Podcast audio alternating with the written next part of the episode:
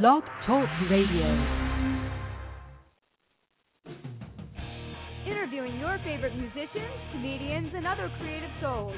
This is The Kerri Edelman Show.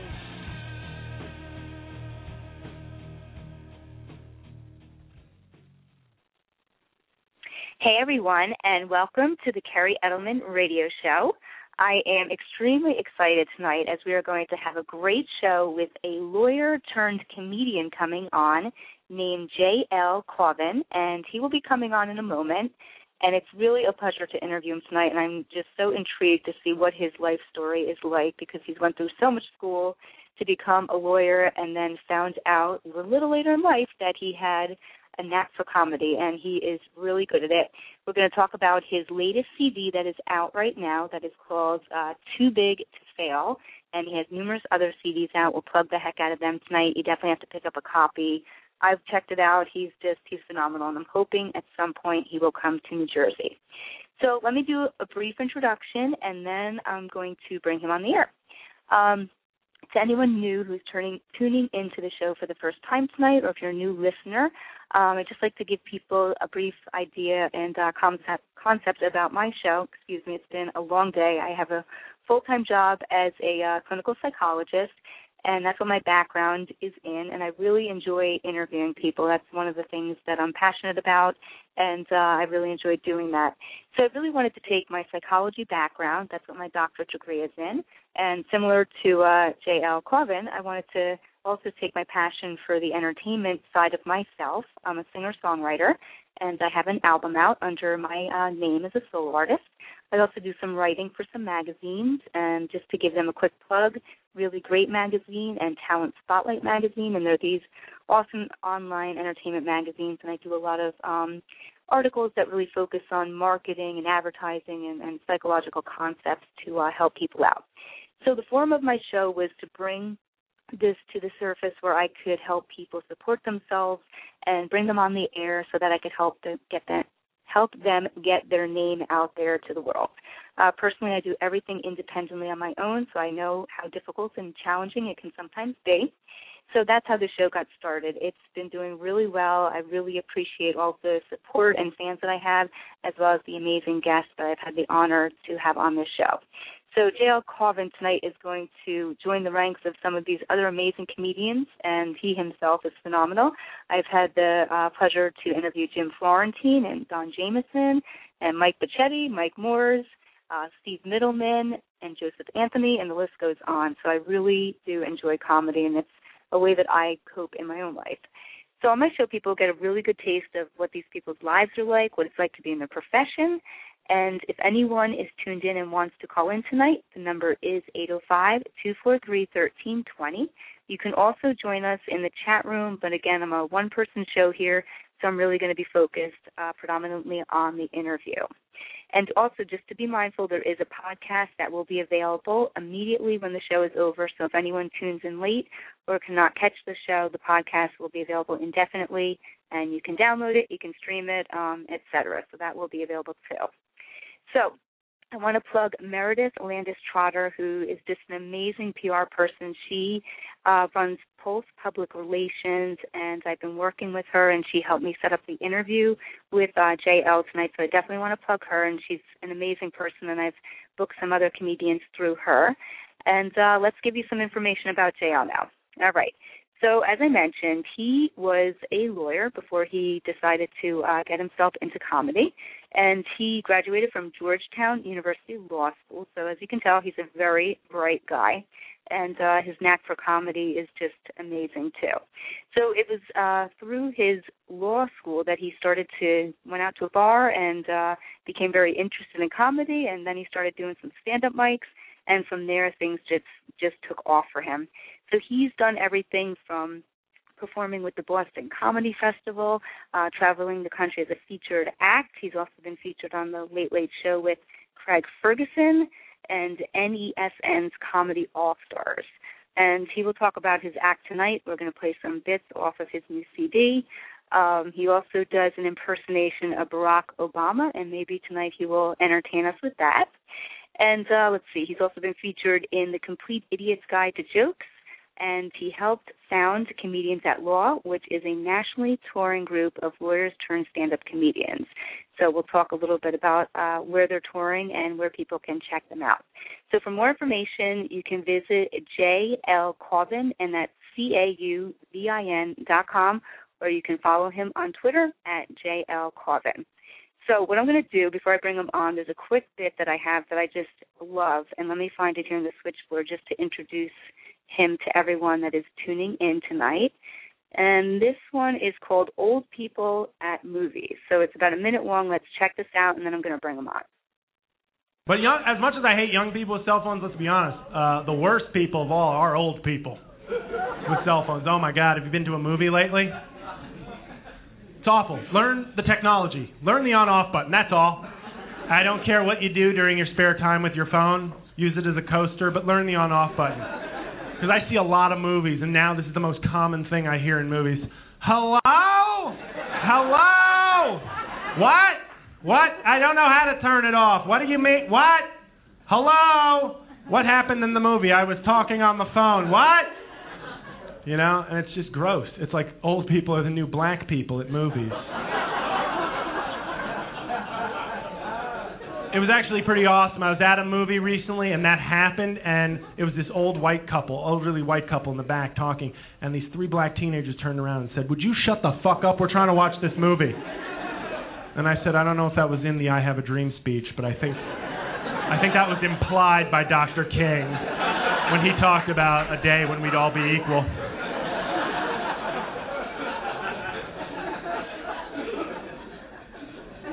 All right, everyone. Again, that is J.L. Cauvin's new CD. Again, it's Old People at Movies, and you got to check it out. It's called Too Big to Fail, and you can check it out on his website, and I'm sure he'll have other places that you can purchase it. So, amazing stuff. Really funny guy, so let's bring him on. Hey, Hello. JL, how are you? Hey, I love Good, that. how are you? I'm good, good. Yeah, that's great. Your stuff is just, I was listening to it all again last night, and it's just phenomenal. Really good stuff. Oh, thank you. Yeah, I think so too. a little narcissism there, I see. Remember, you're No, talking no, to a a lot, a lot. It's all I have. It's all I have left. oh no. Although, since you were talking about the um the cross section between uh law and comedy, uh, a Yes. friend of mine had to file a police report today. Sorry to jump this up, but No, about something that happened to her, and the detective. She uh, she said to me, "Oh, I'm meeting with somebody, a detective, uh, blah blah blah," and I said, "Oh, ask if it's I don't want to give a name out, but ask if it's so and so." Turns out it was somebody I worked uh, worked with while I was at the Bronx DA's office. So oh no. Crime, comedy, and my law career all in one. oh my god, that's crazy. wow, That is- unbelievable. What, what a small, sad world it is. Yeah, yeah, definitely, definitely. So, um, yes, I think let's start off because your your story is probably going to be so interesting, and I can kind of see a lot of, even though we're in very different fields, just getting interested sometimes in entertainment a little later in life. I think is really interesting, especially when people have these, you know, solid careers in place or these goals they wanted to achieve, and then kind of decided along the way, oh, something else interested me. So, tell us a little Sure. bit about yourself growing up, and you know, what were you like as a kid? I mean was there comedy at all involved, or is this just something you really just developed later in life? Um, it's I I don't know. I, I I've always been uh, since I'm nine or ten years old is when I started doing impressions of people. So it's Okay. always been something something I've I've been good at. So being funny uh was something I was good at for a long time. I remember even at, at like five or six years old, I would make my mom buy me poster board and I would cut out like animals and figures and put on like one person sketches in my uh Okay. in my living room when I was a little kid, which my parents probably just thought I was gonna be gay. Um but uh uh I yeah, so I've always been kind of into being funny, I guess, and there was no real outlet. Like I was going I went to a very good uh you know, private school, kind of academically rigorous. Uh so that's where the focus was, you know, like in Mhm. in high school it was it was basketball, school newspaper, homework and that was it. Like there was there was no like experimenting with anything beyond that. That was busy enough. Um and then did you know enjoy? Just real quick, did you enjoy doing that stuff, or did you ever feel that you know something was missing? I mean, did you have a lot of pressure put on you, or was it something that you really wanted to do? Was you know be studious and get good grades, like you said, and be involved in those extracurricular activities? Yeah, I think. I mean, a lot of the stuff I've done, I think you know I liked basketball. I played basketball in college, which is where I started to not like it. Okay. Um, but once something becomes super serious, it can take the fun out of it. Um, sure. But high school, I really liked basketball. I liked uh, doing the school newspaper. My brother had done it though before, so it was kind of a logical thing to follow. Um, you know, you're, when you become so familiar with something through someone else, it's like, hey, that looks that looks like it'll be cool. Um, right. But I never. It was. I liked doing my homework, and I liked doing well in school. So there was really. I mean, maybe that makes me a nerd or something, but I uh, I made fun of too many people to be a full fledged nerd. Okay. Um, I, I I walked in both worlds, both bully and nerd. Um, gotcha. So yeah, no, I just I like I just found ways to be funny, but there was really no never a thought in my mind of putting humor into any constructive purpose. It was just something I was good at, but it, you know, that's like saying, "Hey, I'm good at conversation. Why don't I become a professional talker?" Right. right, right. So, I mean, growing up, did you so did you watch comedy on TV? Were you involved in anything where, you know, you were picking up on stuff and you were influenced by anyone specifically, or again, it was just more of this fun thing that you just like to do? Yeah, I just like I like doing impressions, you know, I, so that mm-hmm. you know, and I could snap some jokes at people, but I wasn't, you know, I li- and I liked watching comedy. Like I liked, I remember the stuff I can remember mostly is is Chris Rock in high school, and before that George Carlin on HBO. Okay. Um, you know, those were just, it, but it was all like it, I enjoyed it. I liked that it was funny, but like I like I said at that time, there was never even a thought of ah comedy. I'd like to. It was just like, hey, those guys are really funny. That's fun. I like that. I'd like to see them again. Okay, cool. So, So, so it seems like, like you said, you were a pretty serious student. I mean, that was something you took, at, you know, you took very serious, and I'm sure your parents did too. Um, so, what made you decide to get into law? So, how did you kind of make that transition? um, I've been telling jokes on stage about it, and everybody laughs, but it's sort of the truth. A few good men, movies like that, like Hollywood, makes being a lawyer look so. Can I curse? Yeah, go ahead. Well, now it feels forced. Uh, next time I'll just let it out. But makes it look so cool to be a lawyer. Okay. You know, like I'm thinking Tom Cruise in A Few Good Men. Like I didn't want to be a naval lawyer, but I was just like, oh man, look at that! Look at the the confrontation and the intensity and its brains and its performance and its you're a rock star if you're kicking ass at the law. You Right. know, and that's you're not. like it's not cool at all. Um so that's I mean, that's sort of what got me interested like at the high school level when you start even just kind of thinking, you know, what would be an interesting career to do.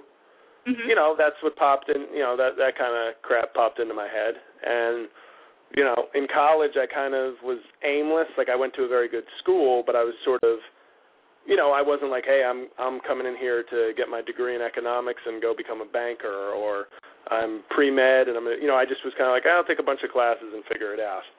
Right. And you know, by my senior year, I I kind of hadn't figured it out still. so I was like, hey, well, I uh I could always just take the LSAT and uh that will prepare me for an entire career of law.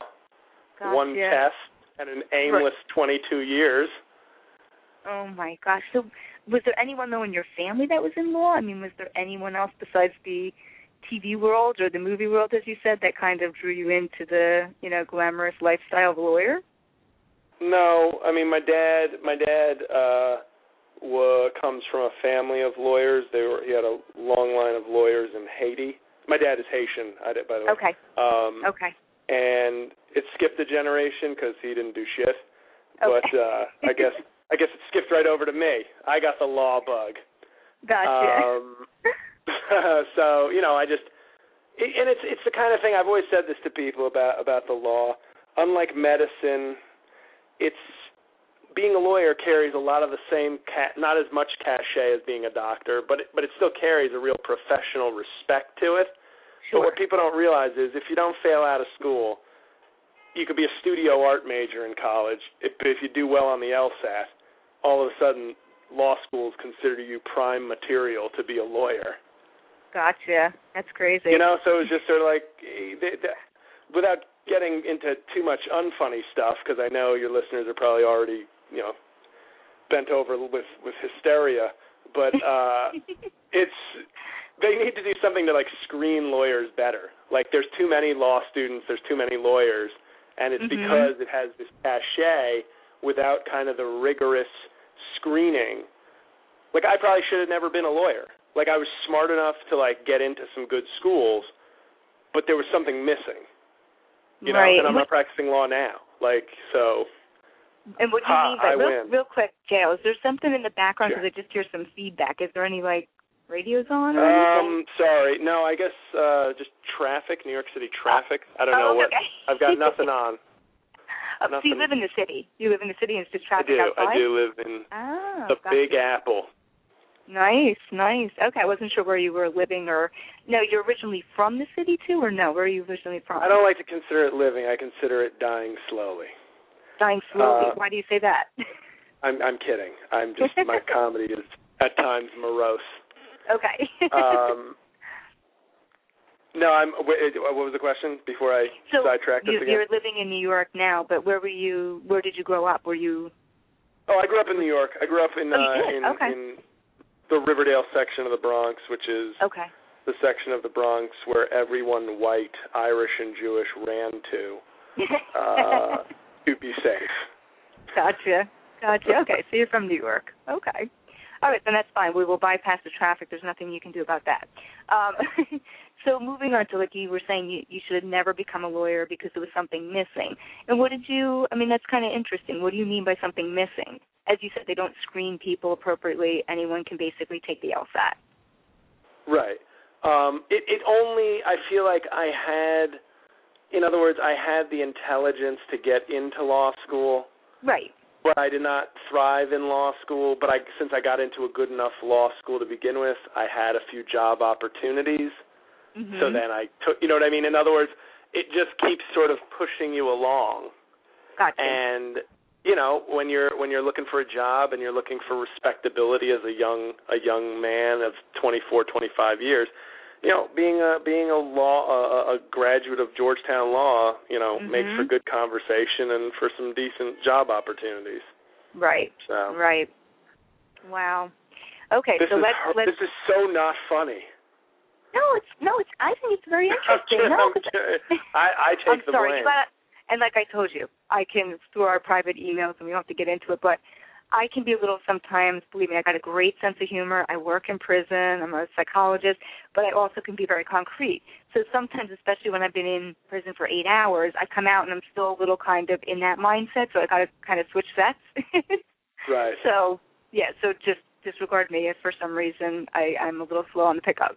Um, okay, so you're you're in Georgetown Law School, and as you said, in your second semester, you go out to a comedy show, and that starts to grab your attention again. Yep. No, it was. uh I was. I'm going to keep the funny coming. Sorry. I was. I was. Can you hear me? Yeah. Okay. I was uh, here. I'm going to. This is going to be even funnier than what we've already discussed. I was su- super depressed in law school. It was Okay. something I'd never kind of encountered. You know, depressed. So I didn't even know I was really depressed.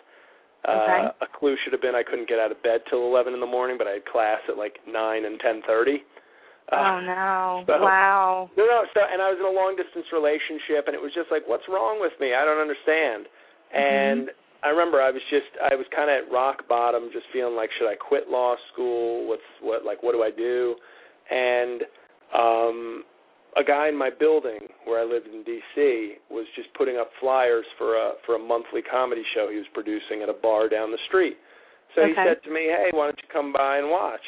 You know, he was just doing his little promotion thing, and I thought to myself, "Yeah, I'll get a couple of buddies from from law school, and we'll just go have a beer and, and watch some comedy. That'll be a good good diversion. I like comedy, so uh, no pressure." And I went, and it was it was awesome. Like it was a lot of good local comics, and it was just such a nice night. And I remember seeing all these guys that were, you know, none of them were famous comedians, none of them were headlining or touring. Although a couple of them I know have actually become like real like comics on the on the West Coast.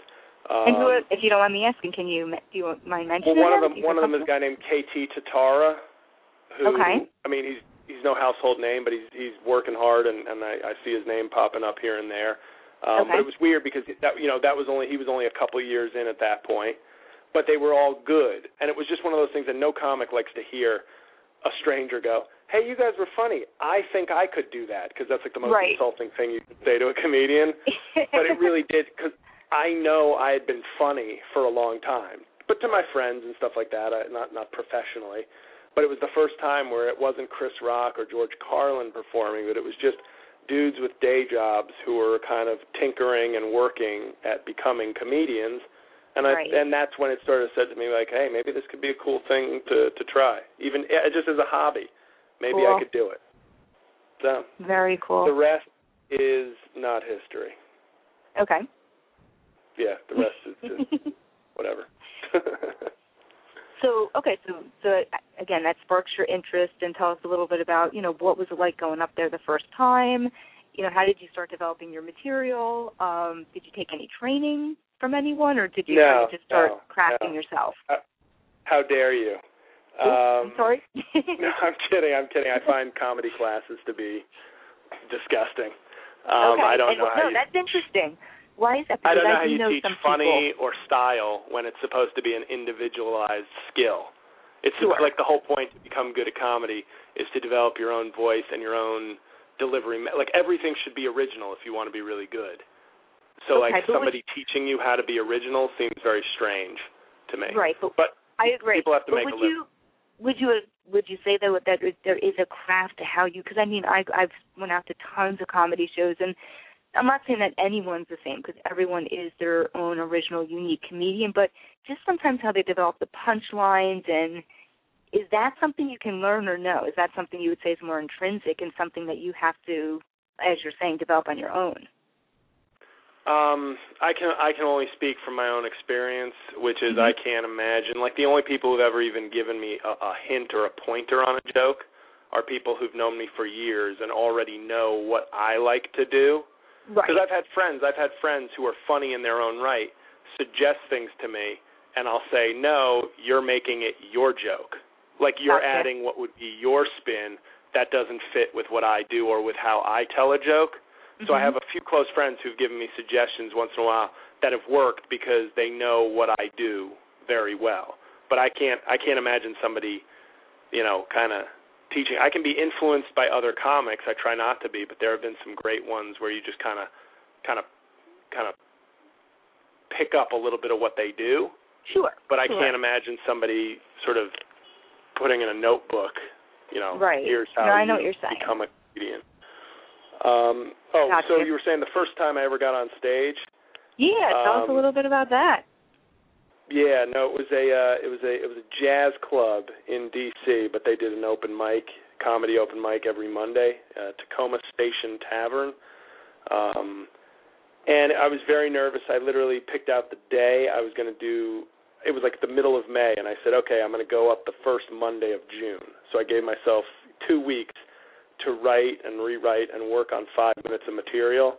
And I remember memorizing it for two weeks because I figured if they boo me, you know, because you then all of a sudden you get the nightmare scenarios of being booed off stage. Or so I said, you know what? I don't know how I'm going to react my first time on stage. Am I going to piss myself? Am I going to for, like fumble around with the words? Am I going to get nervous and cotton Right.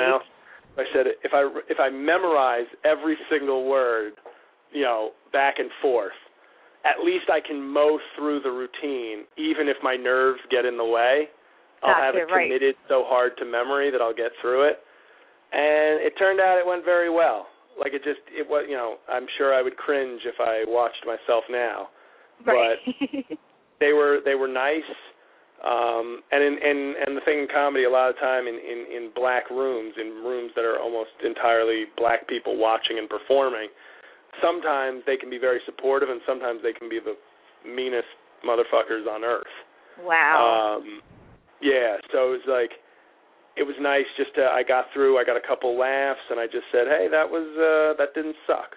That was I got off stage and was like, I got a couple laughs and I I don't think there was a moment where I flat out sucked. So, let's keep doing it. okay. So you keep doing it and at the same time you're finishing up your law degree. Um, right. Yeah, I still had I still had my third year of law school, but once I started just watching comedy and getting interested in it, my grades, like my my grades immediately improved and my spirits picked up and. Nice. You know, yeah, there was nothing. It was just it was something.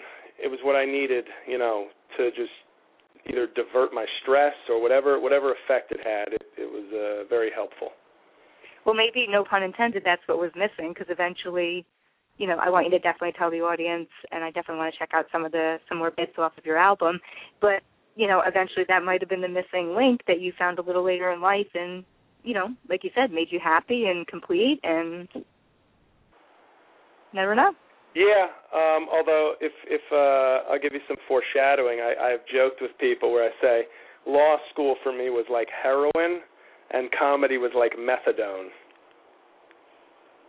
Okay, and just again, because I'm not a, right. It, law school got you. Law school uh, was dragging me down, so then I got, got a you. substitute, you know, and I was like, "Hey, methadone's perfect." And unfortunately, people often become very reliant on methadone in a way that yep. is just destructive. That's true. That's very true. Absolutely. Wow. All right, so let's do this. Talk a little bit about um but tell at least you know mention the other two CDs you have because I know you have two out in addition to Too Big to Fail, which is the most recent one that you released. So tell us a little right. bit about each of those CDs, and then we're gonna check out one of the another one of the bits off of your new one. Sure. Um, the first one I did was uh, Racial Chameleon, which was my first kind of uh, probably very ambitious for somebody who's only doing comedy three years, but the one thing I've always been good at is kind of writing and writing prolifically. So okay. I, I sort of amassed a lot of material like early on that I was pretty happy with because that was a time when I was still doing a decent number of impressions and those are kind of like time time fillers.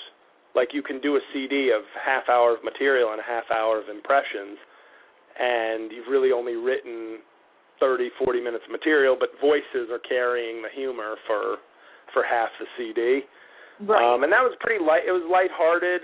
Um, I was, you know, I, I wouldn't say it had. This is going to sound like I'm trashing it, but I actually am very happy with it.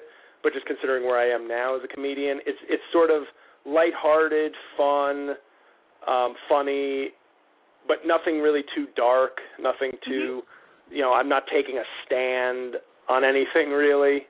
I'm just, it's just sort of fun listening. Um, okay. The sec the second one was Diamond Maker, which was uh, took a significant shift to the dark. Actually, too too big to fail is actually more lighthearted than uh, Diamond Maker because Diamond Maker, the first half of it is just more bits that I were that I was writing that, and good stuff, you know, but more more of the same, like with a little more social commentary mixed in. And then the second half of the album was about uh, basically a failed a failed engagement. So like okay. about seven okay. of the tracks are breaking down in detail that entire relationship.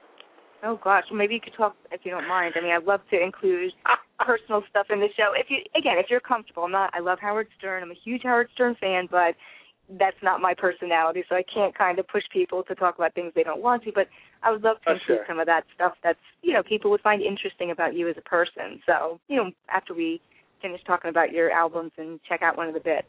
So okay. Sure. Okay. And then the next and one then, was uh, yeah, and then Too Big to Fail was was I took a little more time in between that one um, because the material, the the Diamond Maker one, you know, half of that material just wrote itself because it was from such a concentrated experience mm-hmm. that I was able to mine that very quickly for about you know 25, 30 minutes of material. Uh, Too Big to Fail was a lot a lot longer in terms of forming, but it was it's it's definitely the one I'd say I'm I'm proud of all of them, but Too Big to Fail I think is is kind of a is a real like anybody who'd listen to that who didn't know me would say who the fuck is this guy? This guy's legit. Like where can right. The other ones they'd be like, hey, this is a nice. He's got some good stuff. But I feel like Too Big to Fail is the one where people would listen and say, hey, who is this guy? Where can we, you know, they, the other ones would be like, hey, this is an up and coming guy with some good stuff. Too big to fail. They'd say, where can we see this guy? Kind of expecting bigger things from me, maybe than I've accomplished at this point. no, absolutely. I I have to tell you that that's definitely the initial reaction I had when I heard it. I was like, I definitely want to see him right away, and definitely want to know if you're going to come to New Jersey at some point. So, yeah, it was great. It really was well done and well crafted and very talented. Thanks. So, yeah, so why don't we do this? Let's check out, and I'd like to play the whole thing because this was just hysterical. The anti-Olympics. Um, oh, that, yeah, that cool. was great. Thank you. that was great. Um, tell us a little bit about where I guess it's from you being on the train and the experiences you've had. Is that where that whole Uh, the bus. The the, The train I'm was from when I still had when when I still had lawyer money. I could take the train. Now I'm now I'm a Greyhound bus warrior. gotcha, it's gotcha, just one gotcha. of those things. One of, if I if I can, one of the things that I wanted to do with with Too Big to Fail also was kind of a glimpse into you know when people buy an album from from a big time comedian you know they'll tell funny stories about traveling on a plane and a stewardess doing something or or hey I was in this hotel. But I wanted to kind of do a good album because I feel like as arrogant as this will sound I feel like my skills are outpacing my place in comedy. Like in other words I'm further back than I believe my talent and my writing is. Okay. and so, in other words, I have a chance to kind of, in a darkly humorous way, share what a shitty life I have as a comedian. Because if I were a big time comic, my life wouldn't be materialistically shitty. Do you know what I mean? Like, I know Yeah. it sounds depressing, but in other words, if you buy a CD from a really good comedian who's headlining places, they're not going to have stories about riding Greyhound, or or they won't have in the moment stories. Like they may reminisce, but Right. that won't have the same in the moment feel. Whereas like I'm telling jokes about three weeks ago, taking Greyhound, you know, 20 hours because I'm trying to not lose money on a gig because clubs, you know, they're like, hey, if you fly out to Denver, we'll give you 400 bucks and no hotel. And I'm like, well, the flight to Denver's 380, so I don't know how in the fuck I'm going to make money at And- this. exactly. Wow. So it became I, there was one gig in particular where I just said the club owner has no idea, but I'm making it my personal mission to to f- tell him to fuck off just by doing a gig that in no way can he possibly want me to do based on the value he's paying. Like, hey, it'll cost you 350 to get here if you if you fly. We'll pay you 300 and no hotel. So instead, what I do is I take Greyhound 20 hours for 70 bucks, find the cheapest hotel, take Amtrak 20 hours back, and I'm like, holy shit! I only spent 287 dollars. I made 13 dollars. I fucking won, you asshole. Nice. It's like a straight, like that's that's sort of like, and I thought like that would be the kind of stuff that I would be in a unique situation, as uniquely situated to kind of make funny. Um, you know, so that's That's great. what It's some of the stuff. album was about. okay, and I think cool. that was actually longer than the track. Oh, that's no, it wasn't. But uh, but when we come back to remind me, I definitely want to. You know, we've talked about kind of your comedy world now, getting into it, but I want to find out the transition of when you decided to just totally get out of law and go into comedy Sure. because I think that's interesting. And you know, what was your family's impression, your friends' impression? Did even yourself were you going to miss the money you were probably making in law, knowing that you know it's it's a hard road, it's difficult getting into any type of entertainment. So definitely, let's get back to that stuff when we come back. All right. Sure. All right, cool. Hold on a second. Okay. All right, everyone. Again, you are listening to J.L. Cauvin, who is the lawyer turned comedian, and he's fantastic. So let's check out his bit, which is called The Anti Olympics. As he mentioned, it is about his Greyhound bus trips when he goes to comedy uh, clubs in order to save some money. And we'll be back in a moment. I have to take Greyhound a lot because you get nickled and dimed in this business. I was just at a club in uh, in Texas, which was interesting because they uh, uh, they they only allowed comedians half price off food, and the most expensive item on their menu was eleven dollars. So I was like, I was looking at the mozzarella sticks and they were four dollars, and I was like, really? You're gonna char- you're actually only gonna like comp me two mozzarella sticks? Why don't you just kick me in the nuts and throw shit at me?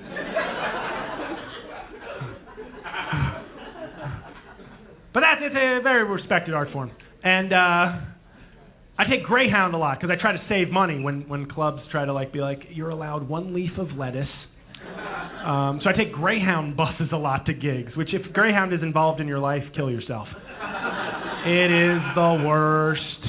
It's so gross. Greyhound is so gross. Um, I call Greyhound buses the anti-Olympics because if you get on one, it seems like every culture has sent their worst representative. it is atrocious. Yeah. Hey, there's a black woman talking about how her son just got shot. Fantastic, I feel safe. Hey, Mexican guy with tear tattoos, you look sad. Amish family of 38, thanks for not wearing deodorant. I don't think deodorant is part of Satan's plan. I don't know what your faith or culture teaches, but I'm pretty sure you could wear some deodorant. It's not a bad thing. Churn some if you have to. Make your own butter flavored deodorant. Amish are the worst people. They are the fucking worst. They make travel really despicable, and somehow riding a bus is okay. Apparently, riding a bus does not offend whoever hates you doing anything from the 20th century. Is, is it shitty enough? It's almost like a horse. Maybe it's like a horse because you smell like horse shit because you don't wear deodorant. Good Lord, Amish people. And I had I remember I was on a bus uh, in July. True story, I was. And um, there was a family of 12 Amish because they're not allowed to have anything under 15 people apparently in their family. And uh, I'm sitting there and I'm like, wow, what is that funk? And I was like, oh right, it must be the people in the wool garments in July with the performance enhancing drugs for their funkiness. Good Christ. And did somebody kill off like a good looking Amish person 400 years ago just so they'd all be pale and awkward looking? We're not carrying those traits forward. Absolutely not, Ezekiel. But Greyhound buses are fun because if you take a long trip, I've taken Greyhound buses as long as uh, 20 hours. Obviously, I'm not getting a Greyhound sponsorship for this uh, for this CD. Um, but I uh, I had to use the bathroom, and uh, no, no, I didn't go number two. It's okay. Uh, there was actually blood on the toilet seat. That's true. Yeah, no, that's I, I. It's not funny. It's gross, but it happened. So I was like, well, apparently I'll be holding this shit in for another eight states.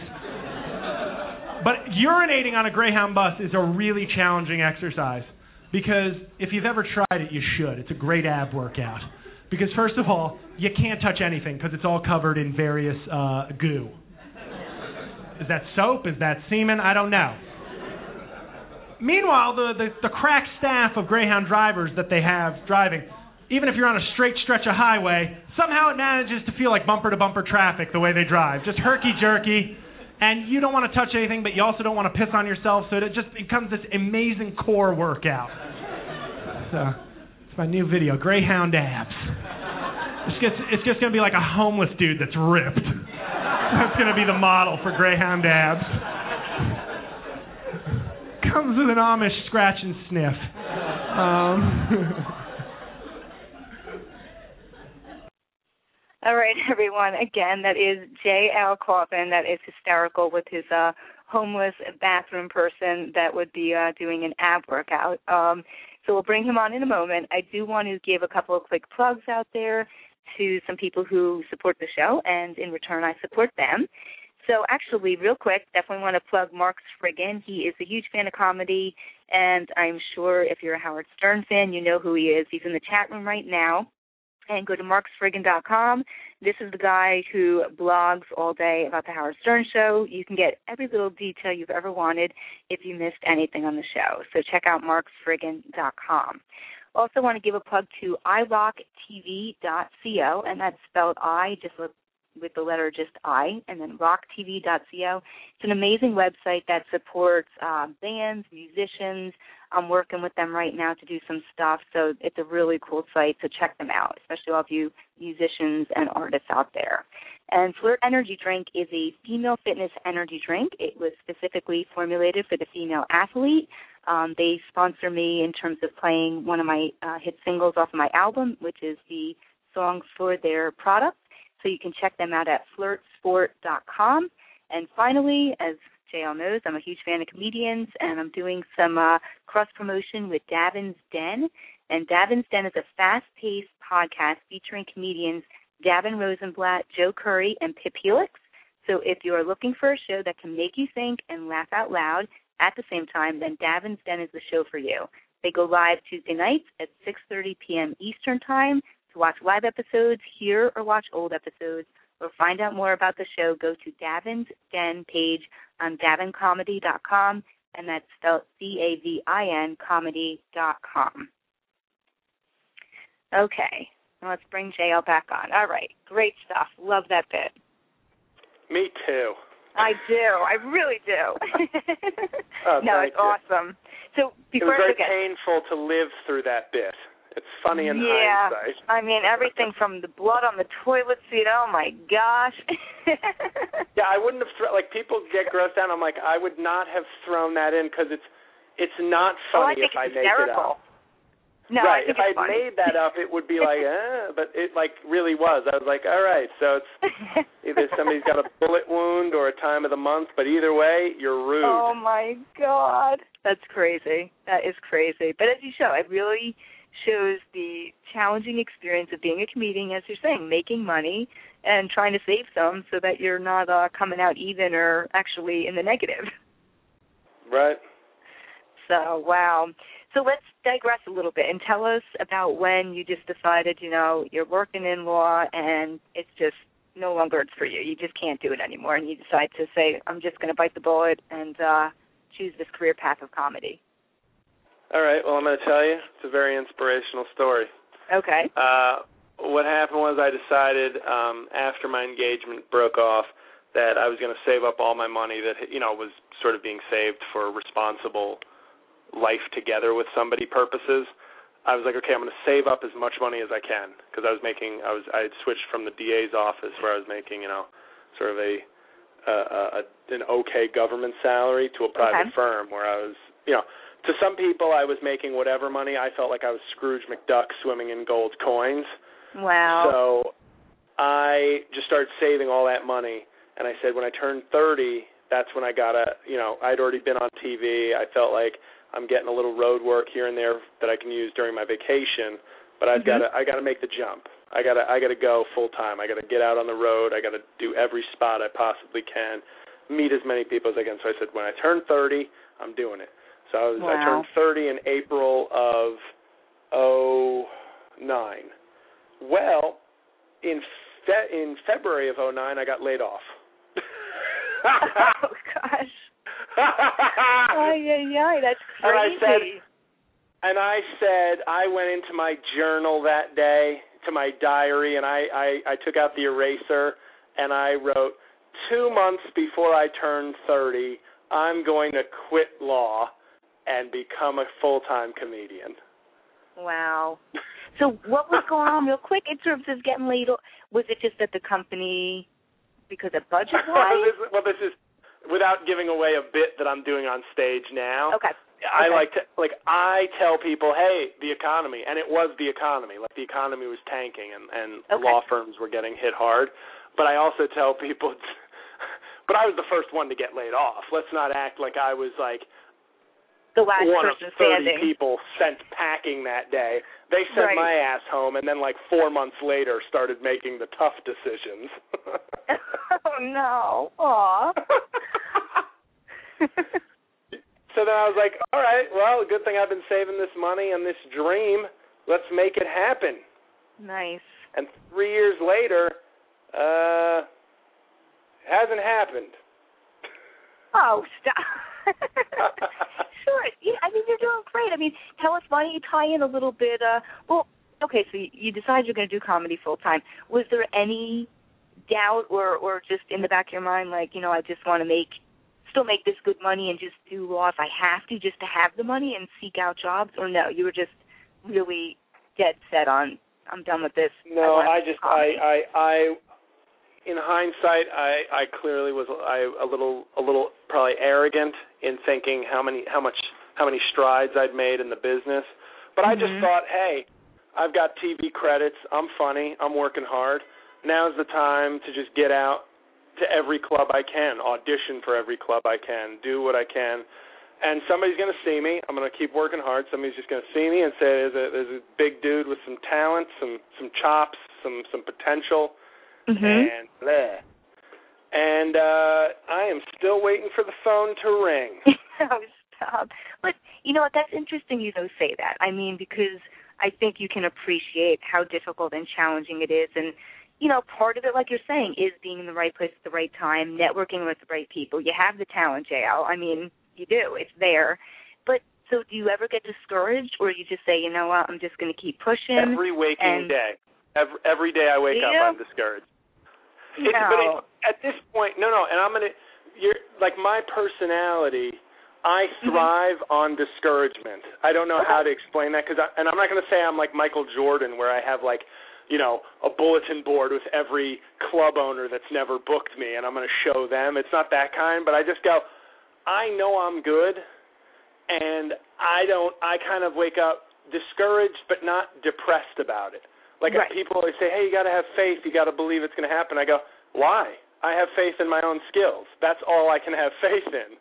Like I right. can have faith that you know the business is going to recognize me or some of my friends who haven't, you know, who have the chops but haven't had the breaks. And what's funny is when I was young and thinking, "Oh, I have a half hour of stuff and I'm the man and where's my, you know, where's my TV show?" Like right. a dumbass. Every veteran no, comic I would think say you everyone, just keep writing.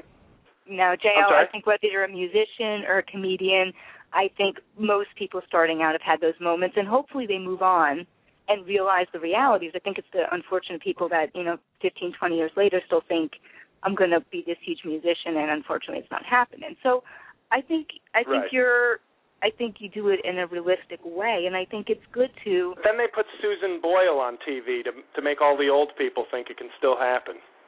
Well, that's true. You're right. I guess it can. It, I mean, they say. I mean, I don't think age necessarily at this point makes or breaks it, but I just think sometimes people have to realize, and and you got the chop, so it's not like, like you said. But I mean, that's what's TV. so funny about the business now, and this is what I discuss with friends of mine.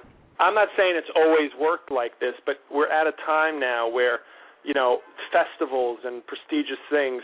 One of the top things they're looking for is youth, because people are Yeah. seeking out more youthful characters than they Mhm. are comedians with chop like and I'm not talking about the established people. If you're already an established comic, you're going to get your pay. But I have me and, and several of my I have a few friends who are really good guys who've been doing it nine, ten years, have one or two TV credits, can headline a B room, can feature easily, like can do all the, all those things you'd expect a comic nine or ten years in are original, and it's just not happening. And we're watching, you know, 25 year olds who maybe either have a look or 10 minutes of material kind of snatching up these golden opportunities. And the question becomes, well, what do I have to do? Stick around till I'm 40 and I've burned every friendship and uh, and and and relationship, and then I can finally be, you know, some semi-established pro. It's it's like Mhm. that's the depressing part. Like I'm not like where I'm at now is fine, but it's the idea of well, at what point do I have to, you know, because comedy's not one of those businesses where you know, oh look, I got a promotion now I'm vice Right, president of comedy. Right. It just Right. happens or it doesn't. So you have to every day you're going, is this the day somebody sees my video or watches my set or hears me on this show? No? Okay, well tomorrow could be that day, but then you could do that for 10 years as opposed to saying, "Hey, I've gotten, you know, I can chart my comedy progress like as a comedian, I can say I have more material, I'm better, I'm sharper, I'm writing better stuff. I am the best comedian I've ever been today." But there's no other indicators of you know, success or or certainty. Not Right. even a little bit. Right. No, I under, I I can totally appreciate and respect what you're saying.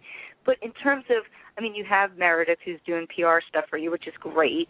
Um, does that do you see that type of stuff really helping you in terms of, you know, getting opportunities, getting your name out there? Um, well, that's she's she's doing PR for. I don't I don't know if she she explained to you. Um, me, No, the I didn't have of a- law. okay.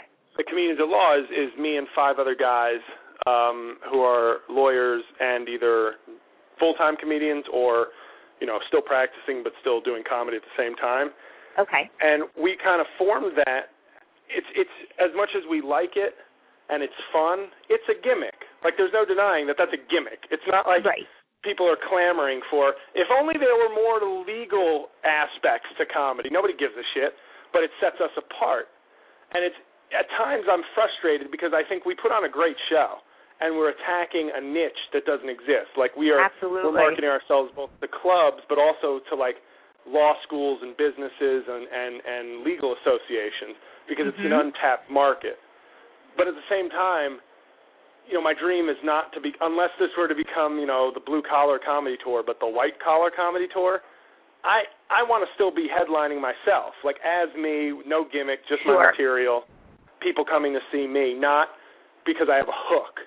But the nature of the business now is we have guys of varying, you know, levels in the business, and it's it's a hook, it's it's a gimmick, and we need to catch somebody's eye.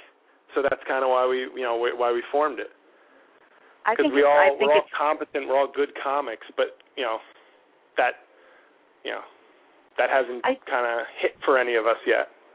Right, but I think I think you actually I think like you said I think it's an interesting niche because it's unique and there is nothing out there like that in the market.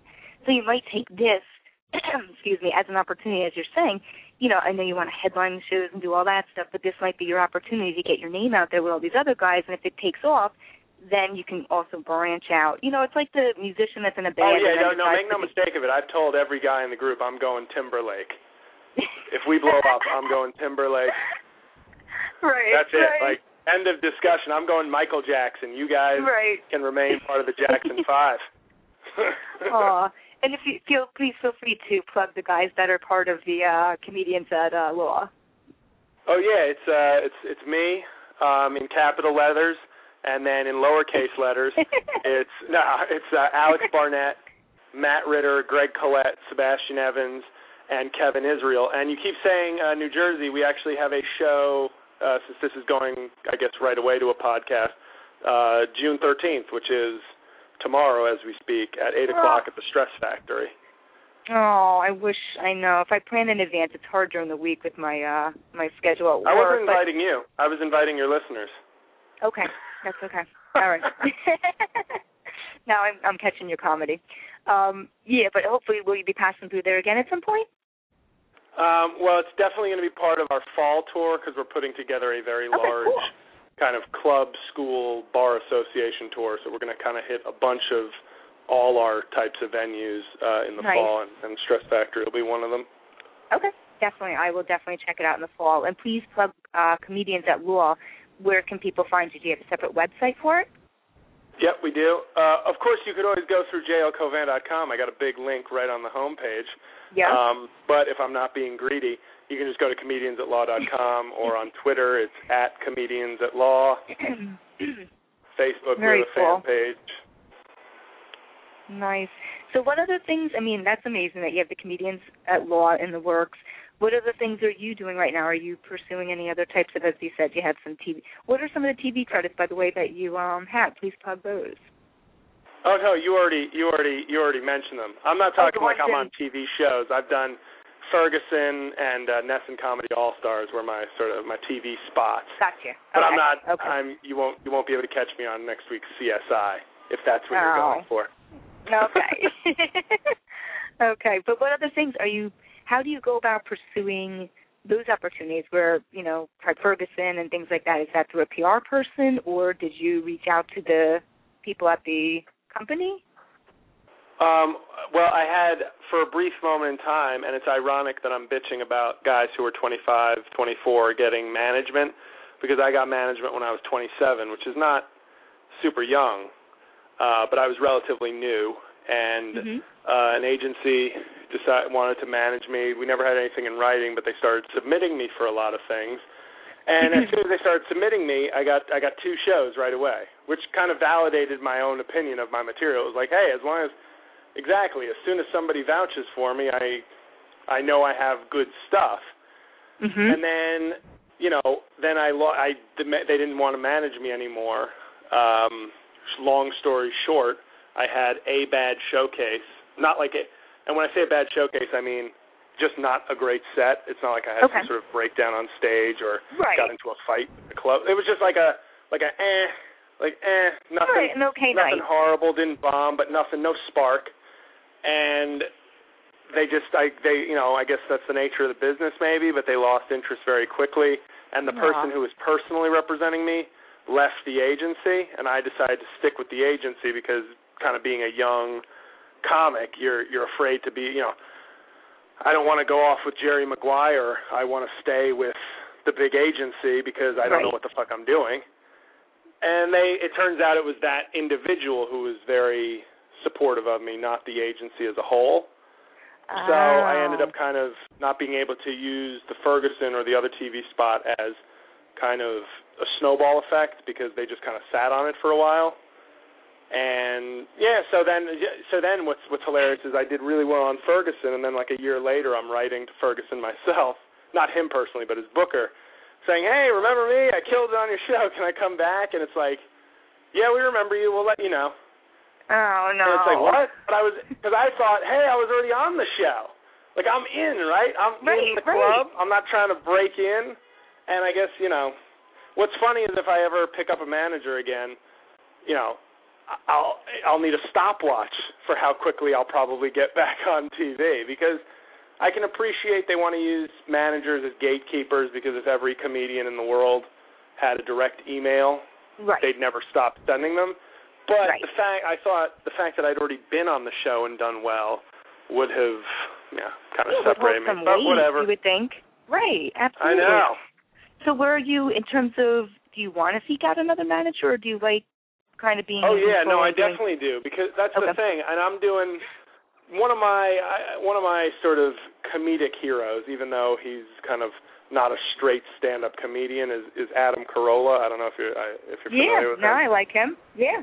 Yeah, cause, and I just like the fact that he's done so many things on his own, and he's done like you know he's done radio, he's done TV, he's done this, and he's just now just an all-purpose funny guy Mhm. who can do a lot of different things without just being a I do stand-up comedy and I'll be at Caroline's this week. Like he does that, but he does. That's what I'm sort of trying to do, I guess, because I I started a podcast this year. Yes, I'm I'm the one comedian with a podcast. Um, and like I'm doing like a low budget movie review show that's pretty funny because I've always written up movie reviews, and I like Oh, I'm throwing and I got comedians at law, so I'm just trying to like produce as much weekly content as I can. Like I'm blogging for the Huffington Post comedy page. All of these are unpaid. Like I'm I, I laugh. I say, you know, people sometimes put hashtag humble brag on things on Twitter, like when you're just trying to mention things okay. in a nonchalant way, but it's really a brag. I have the opposite. I have arrogant fail.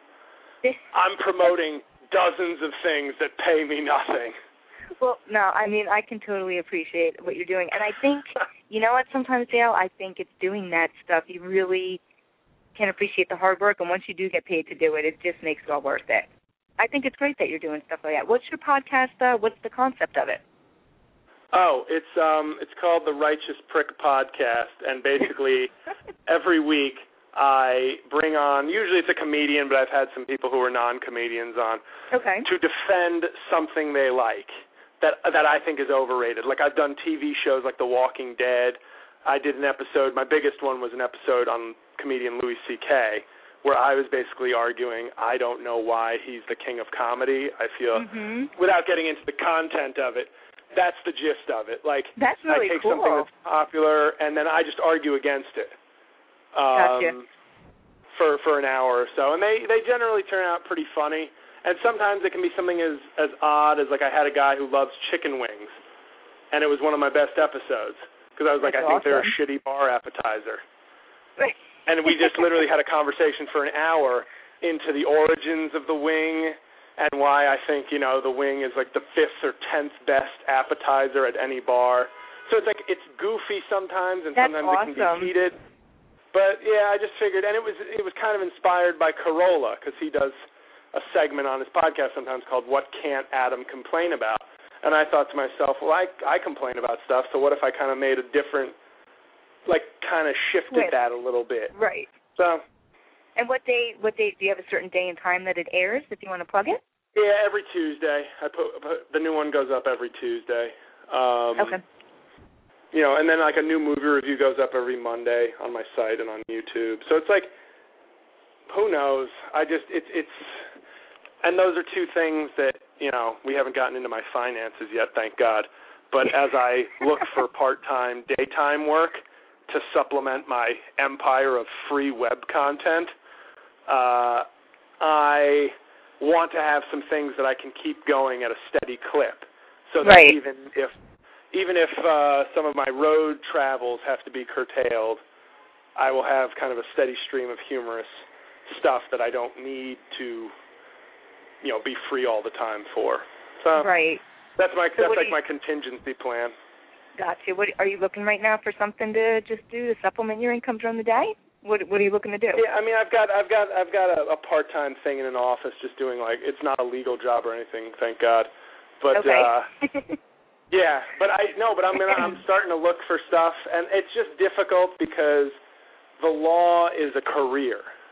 Do you know what I mean? Like yeah. like it's it's not just there's very few law jobs. Most people who hire you for legal work want you to treat it as a career, which is mm-hmm. a different mentality, a different commitment, which I can appreciate. And it's sort of hard to be still just you know waist deep in my passion, which is killing me, comedy, but having to also supplement that with income. And my only bonus skill set is you know my law degree. Right. So. Right.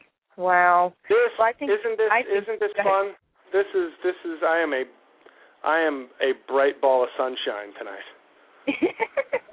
no, I think you're being real, and I like that. That's what I want to see my guests. I oh, I keep just, it real. Oh, I keep it real. No, you do. You definitely do. No, I I really appreciate it, and I respect people that keep it real. I mean, when people come on and it's just all this kind of fluff and sunshine, it's like, all right, come on. There's more to it. We know there's more going on beneath the surface, so let's just.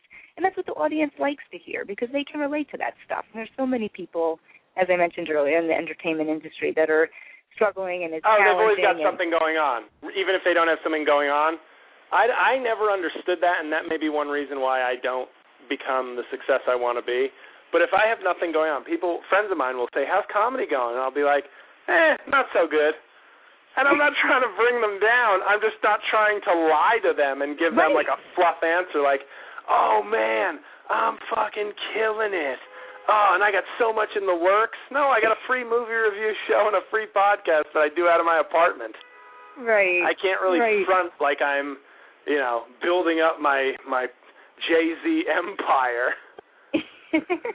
well, we should talk off the air because I have some interesting ideas, and we both have our educational backgrounds, and I love comedy, and I have some really funny stuff, and I'm looking to develop it with someone because I'm not a comedian, but I think I have some really you just like you with the podcast, and I think it's such an interesting twist that you're doing with the podcast. I think it's hysterical.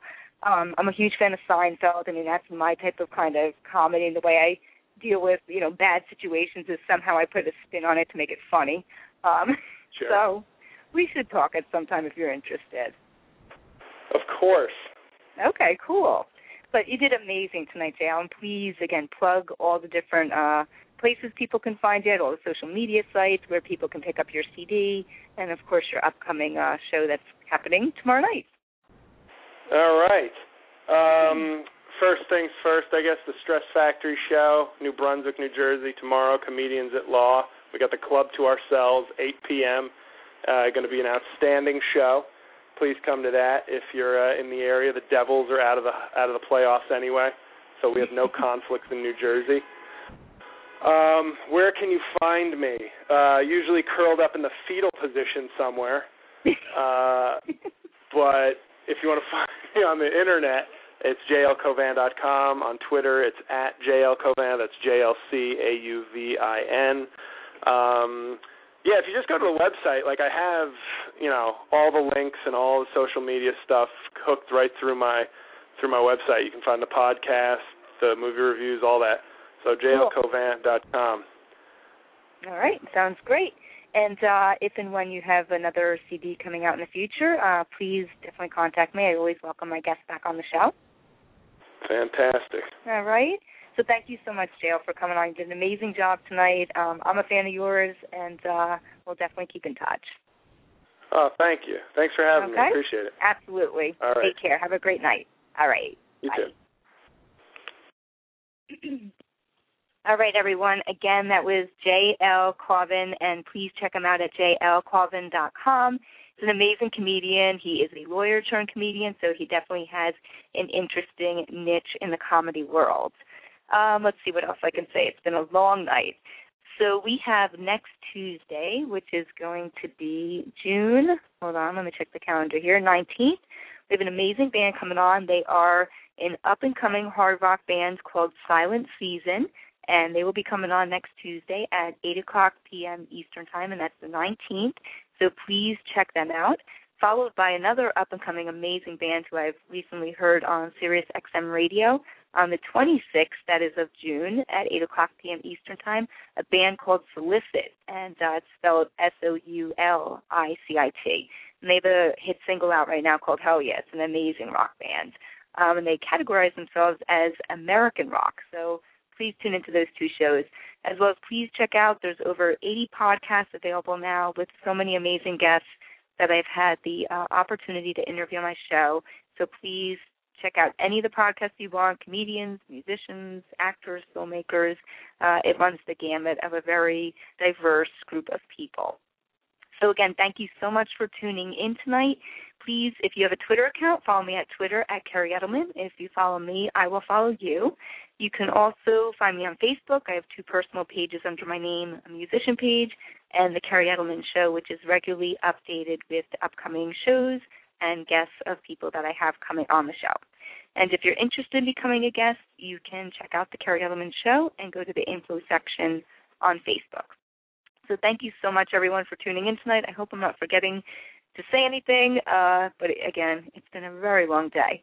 Um, so let's lead off with one of the singles off of my album. It's on iTunes under Kerri Edelman. The title of the album is Leave It All Behind, and this is the song Another Life. So we'll be back next Tuesday, the 19th at 8 o'clock p.m. Eastern with the hard rock band Silent Season. Have a great night, everyone. Thanks again.